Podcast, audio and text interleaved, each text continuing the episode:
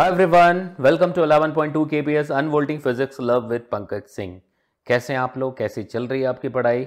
ज़िंदगी मज़े में होगी, ऐसा मैं उम्मीद करता हूँ और भरोसा भी करता हूँ आप पे, ठीक है? तो जितने स्टूडेंट्स जो रेगुलरली इस पॉडकास्ट सीरीज़ को फॉलो कर रहे हैं, उनको बिल्कुल आइडिया है कि आज हम क्या बात करने वाले हैं। वैसे थंबनेल से भी बहुत कुछ पता लग गया होगा आपको, ठीक है? सर्कुलर मोशन तक पहुँच गए थे, अब वर्क एनर्जी की बारी है। और फेनमैन साहब की वो फ़ेमस स्टोरी उससे बेहतर क्या तरीका हो सकता है वर्क एनर्जी शुरू करने का? क्योंकि एक बार हमें कंजर्वेशन ऑफ़ एनर्जी के बारे में पता लग जाए, अगर हम उसको रियलाइज़ कर पाए तो फिर क्या ही कहना है?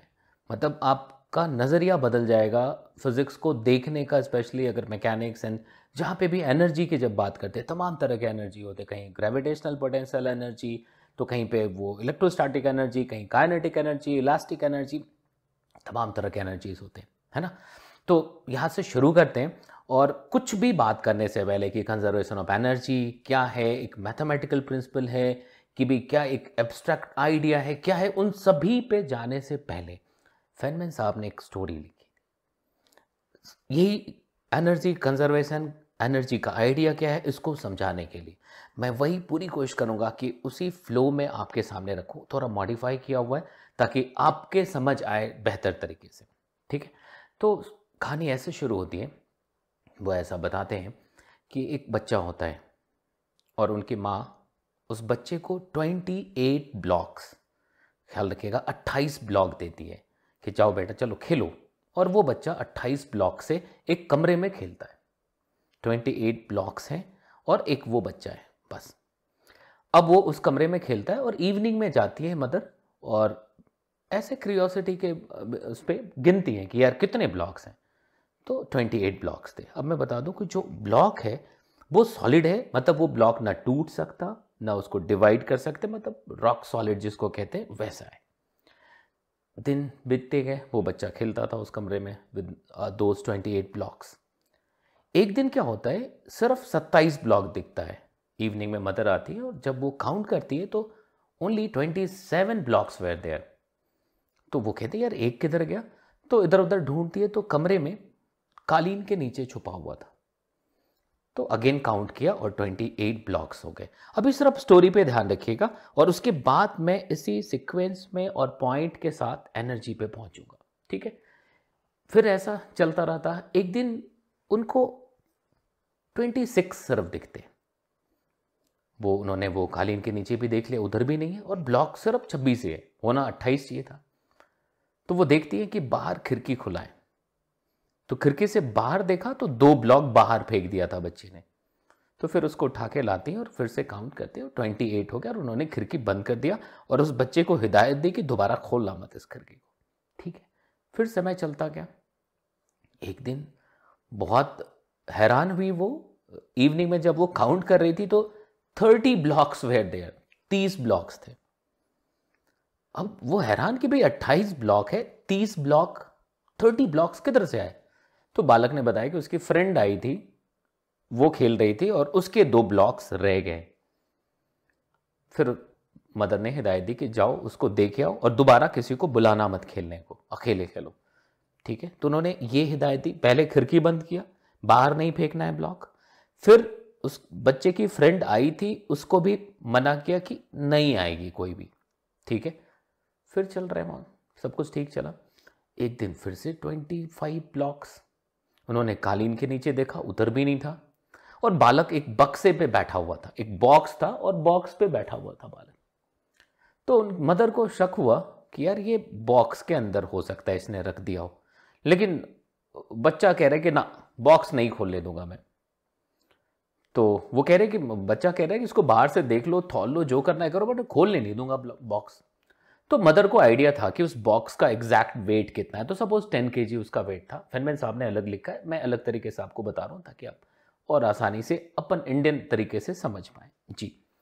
तो टेन के का बॉक्स था और उन बच्चे की मदर को यह भी पता है कि एक ब्लॉक सपोज़ 500 ग्राम का है।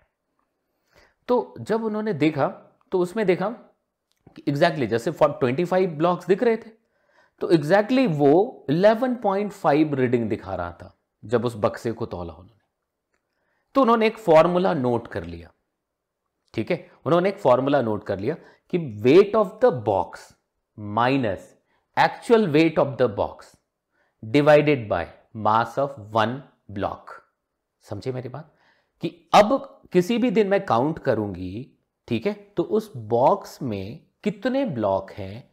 वो पता करने के लिए मैं वेट नापूँगी उसका, उस बक्से का विद द ब्लॉक्स तो वो ऑब्वियसली अगर मान लो कि टेन का टेन ही आता है तो इसका मतलब कोई भी बॉक्स नहीं ब्लॉक नहीं है उसमें। अगर मान लो इलेवन के आ रहा है तो टू ब्लॉक्स हैं उसमें।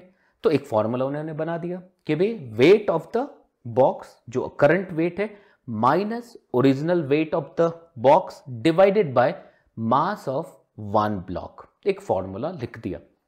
अब डेली जब वो इवनिंग में आती थी तो वो कम होता था, वो उस फॉर्मूले के हिसाब से काउंट करती थी, सब ठीक चल रहा था।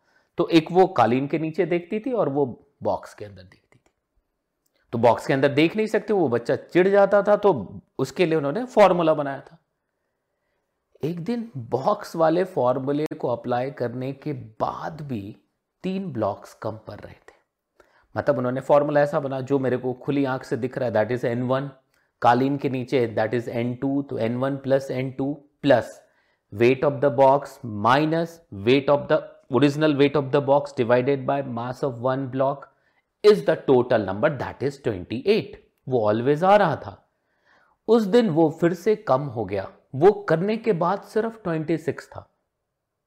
फिर उन्होंने इधर उधर देखा, खिड़की बंद है। तो जब वॉशरूम में बाथरूम में गई तो टब टब में पुराना गंदा पानी। तो उनको पता था कि टब में वाटर की हाइट कितनी है। टब में वाटर की हाइट कितनी है। तो उन्होंने कहा वाटर की हाइट इतनी थी बट ये बढ़ गया है। तो सपोज़ वाटर की हाइट एच नॉट तक होती थी नॉर्मल तरीके से। उन्होंने देखा कि H not plus something is there और उनको यह आइडिया था कि ब्लॉक का जितना वॉल्यूम है अगर एक ब्लॉक उसके अंदर रख दिया जाए तो टू इंचेस से वो बढ़ जाएगा। टू इंचेस से वो बढ़ जाएगा। क्या? Level of the liquid in that level of that that water in that tub तो उन्होंने देखा कि यार, ये बढ़ा हुआ है। ठीक है? तो वो जितना एच नॉट होना चाहिए था, उससे फोर इंचेस ऊपर था। तब उन्होंने पता कर लिया, ओहो, दो ब्लॉक्स इसने इसमें डाल दिया तब उन्होंने एक फॉर्मूला और ऐड कर दिया। कि भाई change in height change in height divided by two inches तो अगर change in no change in height है मतलब कोई भी ब्लॉक बच्चे ने उस टब में नहीं डाला है। अगर सिक्स इंचेस से चेंज हुआ मतलब three blocks are there in that term तो फिर अब उन्होंने ये चीज़ भी ऐड कर दिया और चीज़ें मज़े में चल रही थी। फिर जब भी वो इवनिंग में आती थी, यही फॉर्मूला अप्लाई करती थी, खुली नज़र से कितने ब्लॉक्स दिख रहे हैं कालीन के नीचे कितना है that weight of the box minus actual weight of the original box divided by mass of one block plus change in height of the liquid in that tub divided by two inches because एक block को डालने से दो inch से पानी ऊपर जाता था. इक्वल्स टू ट्वेंटी एट ये ऑलवेज आता रहा. फेनमैन साहब ने कहानी यहाँ पे बंद कर दी, फिर बताना शुरू किया. वो कहते हैं एग्जैक्टली exactly यही जो 28 का आइडिया है, वही एनर्जी है. जो हम पढ़ते हैं।